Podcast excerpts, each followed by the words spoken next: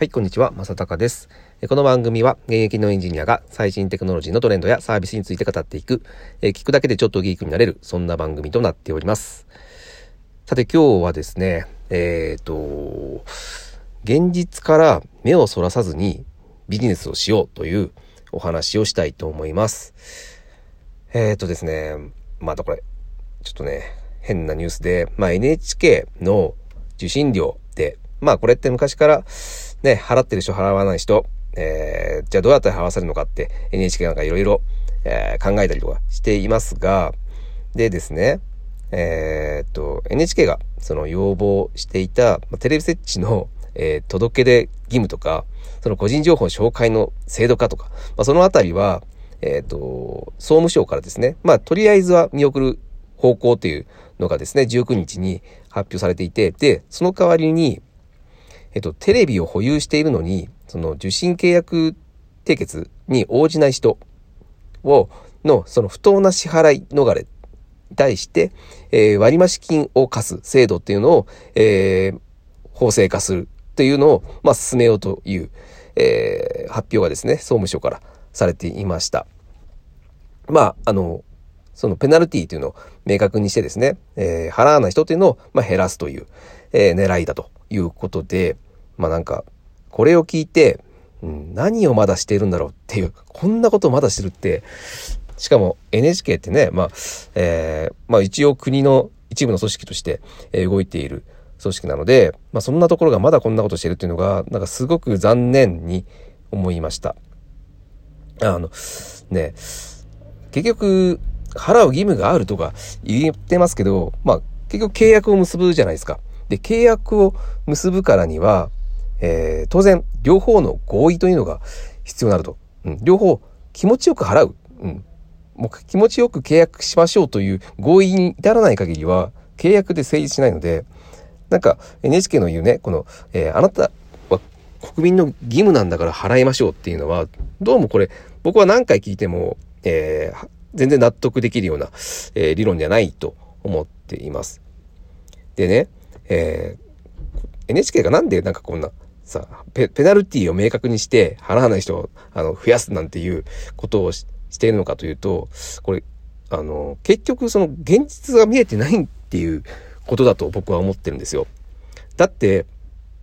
えー、今、その、まあ、僕たちいつも、えー、何に契約をしているかっていうのを考えてみると分かる通りですね。えー、まあ、僕で言うと、え毎月 Amazon プライムとですね、あと毎月、あれですね、Apple Music ですね。Apple Music とか、えー、あとは、えー、まあ、Netflix とか、うん、そういうものに課金をしています。うん。わかりますか？これって、結局、その Apple とか Amazon とか Netflix とか、最高のサービスを、えー、エンドユーザーに届けてるんですよ。なので、えー、僕らは、えー、むしろこちらからお願いをして、えー、契約をさせてくださいと。うん。あの、こんな素晴らしいサービスだったら、もうさせてくださいと、こちらから申し出出るものでないと、人って契約しないんですよね。なので、NHK のこのペナルティを課すって、まあ、確かにこの民間と、その、国の組織というところで、えー、まあ、一括りにはできないところありますが、ただ、えっ、ー、と、ここは、あの、サービスを提供するものとしては、えー、同じ立場だと僕は考えています。なので NHK は、えー、その今僕たちが契約している企業とどこが違うのかっていうのをちゃんと見て、えー、現実的に、えー、もうちゃんとちゃんとその今の現実を見てですね、えー、もうビジネスモデルの根本から見直さなければならないと僕は思ってます。例えばそのね僕たち国民から、直接課金をする、えしてもらうということが難しいのであればあの企業とか法人からの支援も受けるべき支援というかそっちからお金を、えー、取るというビジネスモデルもありだと思うんですよね。あのもちろんその特定の企業とかの、えーと、広告とかをできないから NHK はそういうことができないっていうふうに、えー、今なってますけど